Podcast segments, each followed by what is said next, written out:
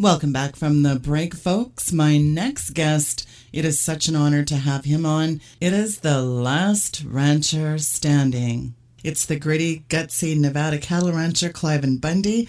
This week marks Bunkerville Revisited. It is the one year anniversary of the infamous Bundy Ranch standoff when a small army of armed federal agents from the BLM locked down public access roads around the ranch before seizing and shooting cattle belonging to Cliven Bundy, claiming they were enforcing an EPA court order which designated the Bundy Ranch as an environmental mitigation area for the protected desert tortoise. The hostilities culminated in an armed standoff between the federal agents and Bundy's supporters, and on April 12th, to what looked like a war zone when Washington dispatched a BLM paramilitary force, including pointing snipers on citizens.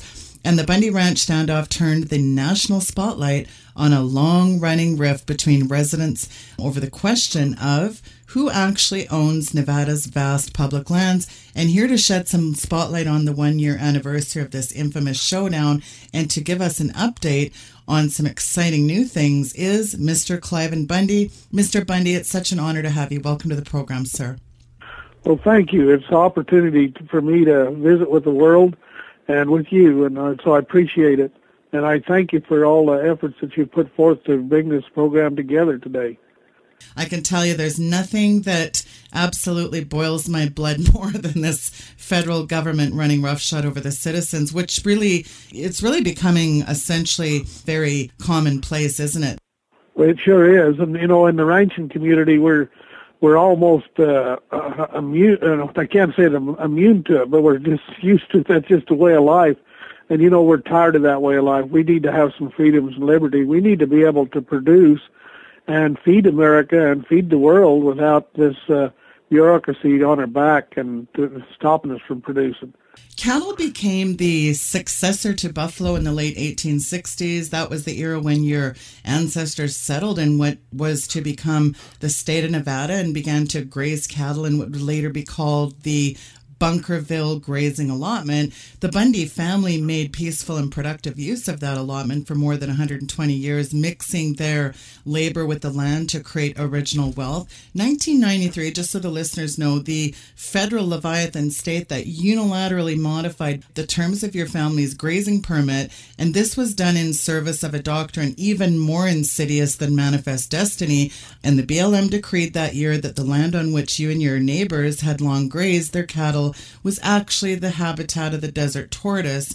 So I guess this is not unlike other agencies running around administering Washington's illegal colonial occupation of Western lands, continuing to target the most enduring symbol of the American West, the cowboy, seeking to price and regulate the rancher right off their lands, right out of business, destroying the economy of rural areas and really, in the past 20 years, Clive, and they've all but eradicated cattle ranching in the southwestern United States. So, your legal battle with the BLM is really about this 1.2 million in grazing fees that they allege you owe them. That really was what led up to the showdown. Is that a fair assessment, in your opinion, sir?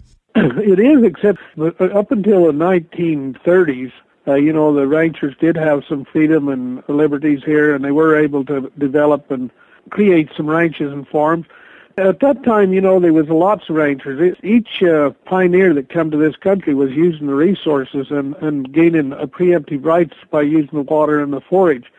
But after the 1930s, uh, Taylor Grazing Act came along, and then the government started aggressively move forward in claiming to the point that they owned the land. So they claim they own this Nevada land, and that we're just basically uh, only here because they allow us to be. And of course, what they've done in my area is they've run all of my other, run them off, broke them, bankrupt them, and they've, there was 52 ranchers here in Clark County. I'm the last man standing. That's where I get the last man standing name.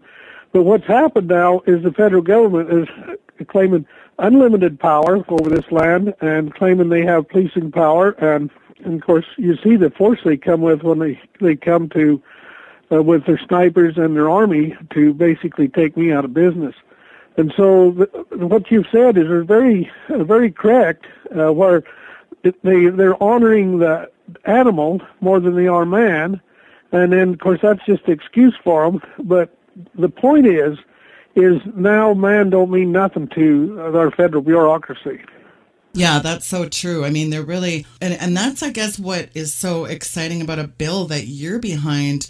And this bill essentially says, hey, feds, you have no jurisdiction. You, mentioned this army of bureaucracy. I mean, these, the BLM have vehicles that look like military MRAPs. And if that isn't a draconian militarized police state, I want you to get into this bill because I had to laugh when an LA Times article Nevada can't afford this bill, but I thought, well, it's interesting that the federal government has managed to get America into $1.3 trillion in debt and passing that on to future generations. I mean, if that is an abuse of power with the people, I don't know what is. And it, again, it's a virulent case of this evisceration of the Constitution of the United States of America, which these guys, these sheriffs and county commissioners, by the way, have pledged allegiance to that Constitution, the highest law in the land. So there's a whole layer of issues here, isn't there?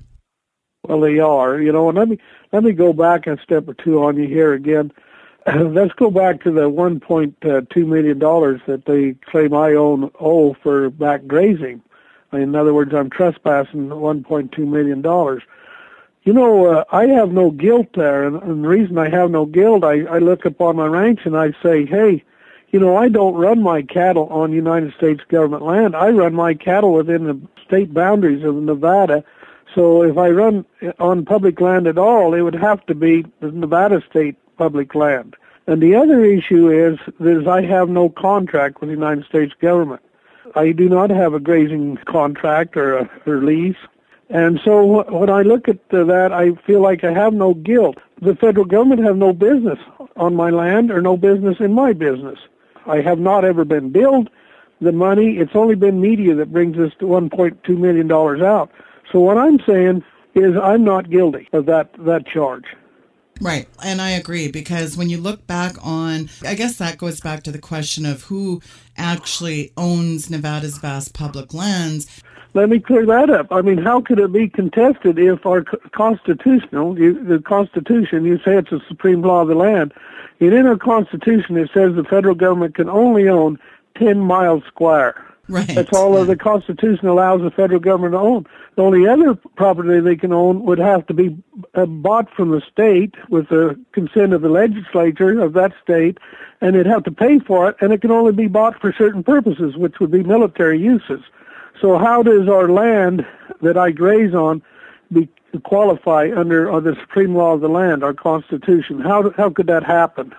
Well, absolutely, and that's what I'm saying is how could it be a hotly contested issue because when you go back to 1864 when Nevada became the 36th state admitted into the union and you look at public land rights I really agree with you. I mean it really comes down to if the federal government really owned the land there's a contingency there that they must purchase it with consent of the state legislator right? And then if the states don't own the land how could they sell it? That that's a valid well, yeah you know that that's the inter- interesting thing. Uh, if our constitution says the United States has to purchase it from a state, well, that must mean the state owns it. Why would the United States purchase something? Exactly. That, and then the other thing is, uh, how could a state sell their land to the United States if they don't own it? I mean, that's pretty clear questions. Uh, two questions are, how could Nevada sell land to the United States if they don't own it? And how could the United States buy Nevada land if they if Nevada don't own it? No, you've raised a really good question. And I guess this is why we see this abuse of power with people because, I mean, you almost have to become a Philadelphia lawyer just to figure out all this red tape and these bureaucracies. You know, they always have a little loophole too, don't they? Isn't that incredible?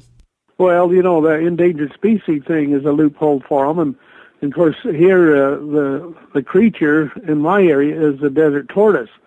And, you know, I want to tell your public, you know, in my lifetime, I've been raised on this desert, and the desert tortoise has always been our friend. It's always been something of interest. You know, as we grew up as kids and even as grown-up men and cowboys, if we see a desert tortoise, it's always an interest to us. We always pay attention to it. It's something a little bit different. But to, to want to eliminate that tortoise or to cause it any danger or think we would uh, hurt it anyway, that is not our desire. Never has been. Not from the time I was a child, it's never been and neither is it any other cowboy. And so that desert tortoise has been used against us even though he's our friend. Well, I think this is a bigger, growing, visceral problem of this Agenda 21. They want these specific environmentally allocated zones. They call them these ACECs, because that was really a part of what they were originally saying. The BLM document that I came across last year carefully spelled out all of the Agenda 21 precautions to protect the environment and indigenous wildlife in these newly created solar energy zones. And I actually came across a real smoking gun last year when I came across a very interesting BLM document. It specifically mentions the tortoise and its need to be protected within these solar energy zones, except for humans. And nothing's mentioned about how land will be acquired through the eminent domain process. And the document makes it clear that land can be acquired to protect local species which could be threatened. And this is how the federal government is getting around declaring eminent domain and paying people fair market value for their land prior to stealing it. You know, when you look at the Bureau of Land Management, whose director was Senator Harry Reid's former senior advisor, they purged all the documents from their web. And I think it's absolutely treasonous how Harry Reid is not in jail, quite frankly. You know, uh, I just drove uh, a road uh, 400 miles up through the state of Nevada to Carson City to support that AB the 408 bill. And you know what I seen was I I seen a great uh, state and lots of land, lots of resources, and you know as I looked out and uh, traveled, I said, well, you know, there's a mining resource, there's a recreation resource, there's livestock grazing resource there, and you know what I really seen is I seen nothing, a wasteland not being used. And when I went through these uh, small towns, they look like ghost towns. But you know, even more so, they look like junkyards. There's not a new home, there's not a new car, there's not a new piece of equipment, there's not a new mining shaft or hole or anything like that. There was no cattle on the land. I mean, what are we doing in Nevada? We're not even trying to maintain our resources, let alone use them and make them beneficial to man. And then we wonder, well, how come? Well, how come? As we have a big a government you know, the BLM, Forest Service, Park Service, all these bureaucrats, they're all making big wages, but they're not taking care of our land. They're keeping the resource away from the people so they can't progress or, uh, you know, one thing that's important for a human being is they need to be able to dream. You know, our young people need to be able to dream about a cattle ranch or dream about a mine or dream about a business, dream about a nice home out in the country. We can't even do those things in Nevada no more we haven't been able to do for the last 50 years. Well, it's stunning. And I think that's why the exciting part of this is about Nevada's resource rights bill that you guys are working on, this AB 408, because you're absolutely right. The bottom line is it's time to turn land back to the homesteader. States should manage the land, not the feds. As you just said, these places are looking like Detroit. Land and resources should be ruled by the people, for the people, not out of Washington, should they? And this bill really could be a landmark forerunner to implement that change. So, springboarding into this bill, AB 408, tell our listeners really, Cliven, about this bill and what you hope to achieve through it. Well, the first thing I want to say is we're not asking the federal government for a land back. We are a sovereign state. We uh, we have received statehood. So we're not asking for a land back. What we're saying is we're going to strengthen Nevada law and we're going to make sure the resources of this land are being used by Nevada people, not controlled by and managed by the federal government. So it's not a, a land grab in the sense of the United States turning our land back. So we're going to stand up and say, hey, we are a sovereign state. We're just going to exercise our existing laws. And AB 408 is a strengthening of Nevada law. Nevada already has a law saying they own the land. Now we're going to strengthen the land and say, hey, we're going to use our resources here. It's not only the resources we're trying to get use of. We're going to say well, this land is, is belongs to the people of Nevada, and all of these people of Nevada is going to have access to this land. We're not going to lock this land away from you and say no this and no that, no no hunting, no camping, no fishing, no fire, no this, no that we're going to get rid of them and say you're welcome to use your public land. And that's what we're trying to do is make sure that we have access to this land and make sure that we have use of our resources. Things like water, and the grazing, you know, the forage, the minerals, you know, t- timber and lumber and things like that. Them are the type of resources that we're going to start exercising our ownership over. Well, effectively, I guess it opens the door for residents to develop land resources in traditional key sectors in the state. You just said farming, ranching, mining, recreation. So look at it this way. Presently, the U.S. Federal Department of Interior and its subsidiaries claim managerial control and ownership over nearly 90% of Nevada's public lands. So this bill essentially, it reins them in a bit. Would you say that's fair? Well, yeah, it don't only rein them a little bit; it eliminates them. They have no uh, you know, they have no constitutional jurisdiction and authority here, and so they're they're basically out. So what basically we're going to say is no to federal bureaucracies, and we're going to say the people of Nevada are going to take control over their resources. And this is going to be done in an orderly way. You, you got to remember there's some people, some businesses in Nevada that already have the preemptive rights created through beneficial use, and those rights will be protected and then there's land that has no that basically's been ruined by the federal government. Those lands will have opportunity to people to pick up and either lease or buy and put to use. In other words, go ahead and use some resources that are not being used. And so it's an opportunity for for the young people opportunity for the counties. The counties will receive the revenues from uh, the resources. In other words, if there's an oil well goes in, the county will be receiving so many dollars per barrel. If there's livestock running on that, in that county, they're going to get so many dollars for the production of animals. In other words, the taxes will be on production, not a grazing fee. And that money will be used for their schools and their police department and their roads and this in, for general use of the county, of the county that the resources in. Well, if passed, I guess essentially it completely prohibits the feds from regulating public lands and provides you residents with clear beneficial use rights on those public lands, essentially. Well, sure. And what it's going to do is, if you want to put it in the, ma- the sense of management, it's going to take the management out of the hands of the federal government and put it in the hands of your county commissioners. And the policing power is the same way. It's going to take the the policing power out of the federal agencies. Those are the people that had the guns pointed at Bundy Ranch and, and their friends. Well, we're going to take that power away from them and put it in our county sheriff. He will have the policing power and arresting power in the within the borders of the county. That's where the power is meant to be by our Constitution. That's where we're going to make sure it is. Well, as much as you know, it was exciting to see people standing up, you know, get your impounded cattle back, etc. Last year, one of the things that was very frustrating for me was the sheriff. I mean, this guy really forced people's hands. He could have said no. The sheriff has the ability to just say no to the feds, and that that was very stunning. Did that surprise you? Uh, well, yeah, it was very sad because you know uh, we elect the sheriff and we pay the sheriff to protect our life, liberty, and property. That's really the only reason for government is to protect the life, liberty, and property of we the we the people. And that sheriff actually hid under the table and didn't do his job.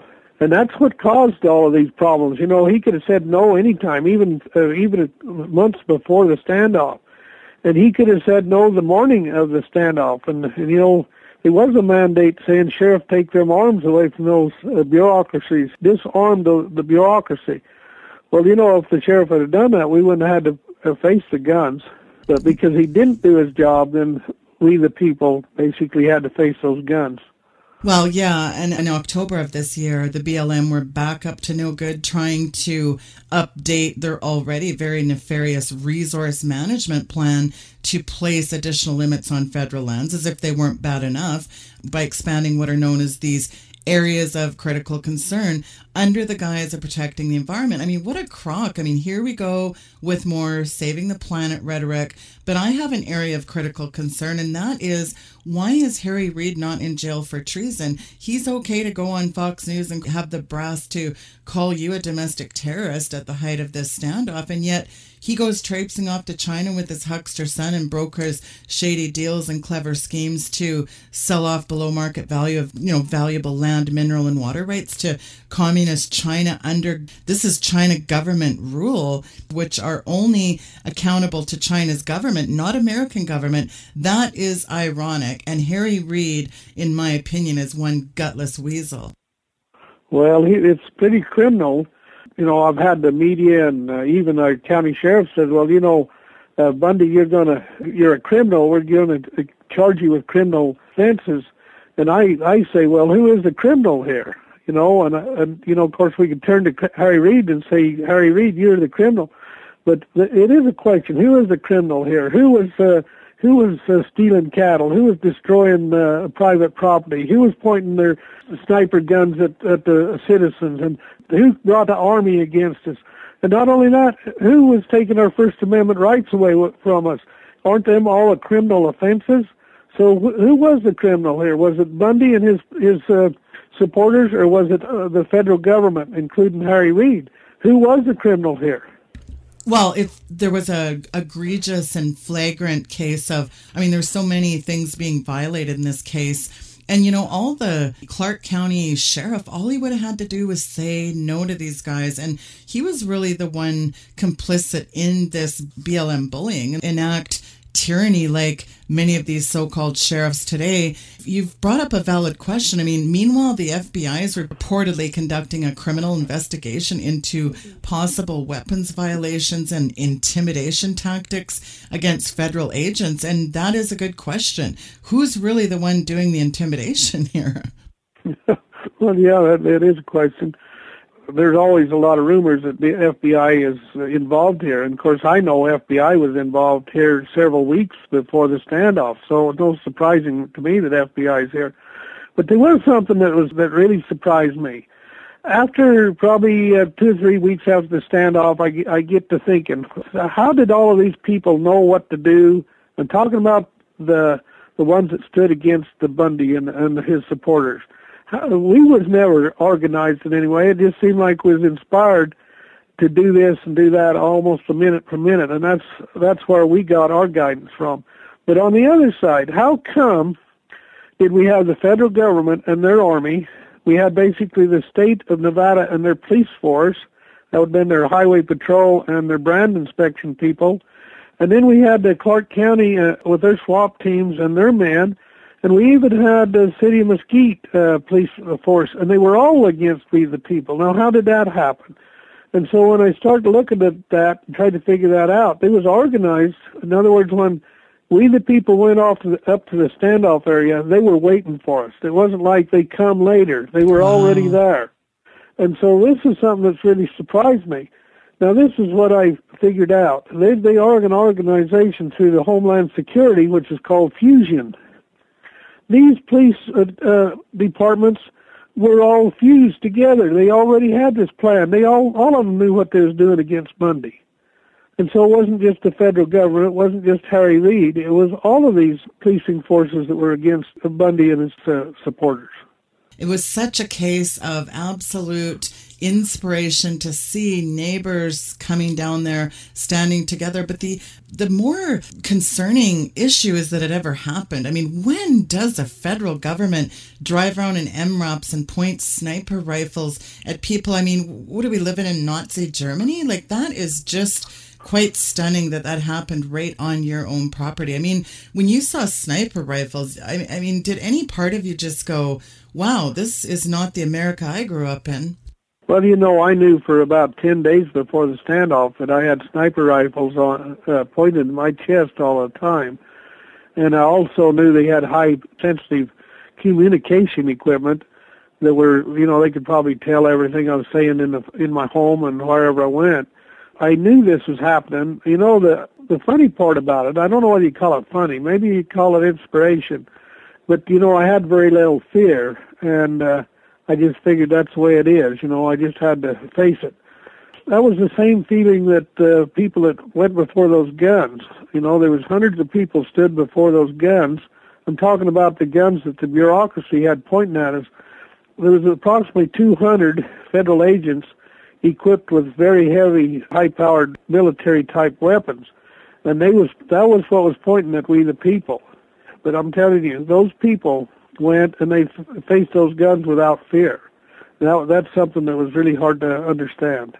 Wow, isn't that hard to understand? Well, one of the driving forces in this exciting resource rights bill, AB 408, again, people can look that up, is Nevada State Assemblywoman Michelle Fiore, who highlighted this issue as an important one for the people. And last year, as she was speaking out, I, I really have to admire you know, we're, we're just so overrun with these political charlatans. It's really nice to see Michelle Fiore standing up for this issue and really getting behind this because she really is behind this bill, isn't she? Yeah, and let me, I'm going to tell you something that probably never told anybody before. Michelle Fiore, she was out here at the at the time of the standoff, and so this was April 12th. When April 12th, the, the night come upon us, and you know the dark come upon us, there was a, a threat of a drone attack on Bundy Ranch. There was a lot of people sort of scared, and you know that the United States was going to send a drone in here and just take us out, I guess would be the word. Michelle, she stayed in my front yard, and she had a couple other representatives, you know, state representatives. I know there's some from Arizona, and they st- stayed here and, way into the night. And I just almost had to tell them, you know, I don't need you. You're going to have to go home. And what they said, if they're going to kill Bundy's, they're going to kill one of the state representatives, and she was wow. willing to put her life life on the line. So so did several others, and so did some from Arizona legislators, and they was willing to stand and and uh, risk their life here on Bundy Ranch. And I, you know that story's never went out. Well, that just shows me that I was right about her. She really just seems like a woman who's got strong convictions, a strong Christian woman that's willing to speak out and go toe to toe, even when it's not popular, because she's come under a lot of fire for this bill. It's just so ironic how some of these leftists will spin this story that, oh, what Cliven Bundy's bill is, it's not even conservative, it's not constitutional. I mean, the incredible part of our bought and paid for mainstream media just spin these stories to cater to the the globalists and i think that's really a problem in our country isn't it? You know uh, one thing i can tell you about this uh, bill and i've worked on this bill quite a bit myself we've tried to make this bill constitutional. Because we want to be in line with the supreme law of the land and we want to be want it to be in line with the nevada state laws and so we've put a lot of effort into making sure this bill is in line. But let me tell you what there can be a lot of criticism. There's over uh, a thousand bills before the legislature, and within four days from the time this bill received a number, that received that AB 408 number, it was the number one top bill, and it stayed there for you know the last couple of weeks. And so, in other words, this bill is a popular bill with the, the citizens of Nevada and it's a popular bill with the Western United States people, and I would assume maybe it's a popular bill around the world. People people want us to get back to our Constitution. They want us to be get back to some freedom and liberty, and they want us to see us produce and use our resources in a in a you know a constructive and a positive manner. So this bill is number one bill in the state of Nevada today. Well, that is incredible and it is really gaining a lot of backing. It's gaining a lot of momentum. And I really hope, because of the fact that it's bringing the state of Nevada back to the Constitution, I'd like to see this be an earmark to change the way we do business in other states. I mean, it really could be a template for other states. And I could just see it really like a grass fire spreading across America. And that's exciting. Well, and it, it will be if they if they pass it. Uh, but you got to remember the there's a they they've got to be a great opposition. You know, there's always a good and the evil, because this thing here is going to change the whole different way our federal government deals with we the people in the West. Well, Cliven, it's such a pleasure to have you on the program. We'd love to have you come back and give our listeners an update on where things sit. And we really pray for success in this bill thank you so much for everything you've done. And again, we just want to again thank you for, you know, standing up for your rights. So thank you for that, sir. And we we are going to have a party here, a barbecue and a party, and we're going to have some speakers and entertainment on the 10th and 11th and 12th here at the Bundy Ranch, and we invite you to come and visit and join us. And we're going to celebrate our uh, success. We've we've had uh, great success this year, and we do we have enjoyed some freedom and liberty. So we're going to celebrate that. Well, and, and know, I think it should be celebrated. and the other thing I want to thank your audience here that you reach out to. You know, we have felt your prayers, and we thank you for it. And you know, this is a great nation, and we do have a great God that's uh, concerned about us. He wants us to have some individual agency, and uh, He has supported us in the, all these causes. Amen to that. Well, again, I just want to thank you for everything that you've done here and God bless your family, everybody who's fought hard in this in this fight because it has been a fight. You know, victories are are forthcoming. So, everybody I encourage you to get out to that good party. It's a good celebration and a good victory. So, thanks again for your time, Cliven, and do come back and see us soon. Okay, and, and thank you, and good good night, America and the world. Bye bye. Thank, thank you, sir. Bye bye. Folks, that was Mr. Cliven Bundy. His information is linked there at weekendvigilante.com. You can like their Facebook page as well as get behind this AB 408 bill. It is a bill that we should be supporting. You can learn more information there at weekendvigilante.com. Folks, thank you so much for tuning into the program tonight. Good night and God bless. The Sheila Zilinsky Show is sponsored by SteveQuayle.com offering a wide variety of products, links, headlines, and information for the end times. Order Steve's new book, Little Creatures, by visiting stevequayle.com. Dare to discover, learn, prepare, and be amazed.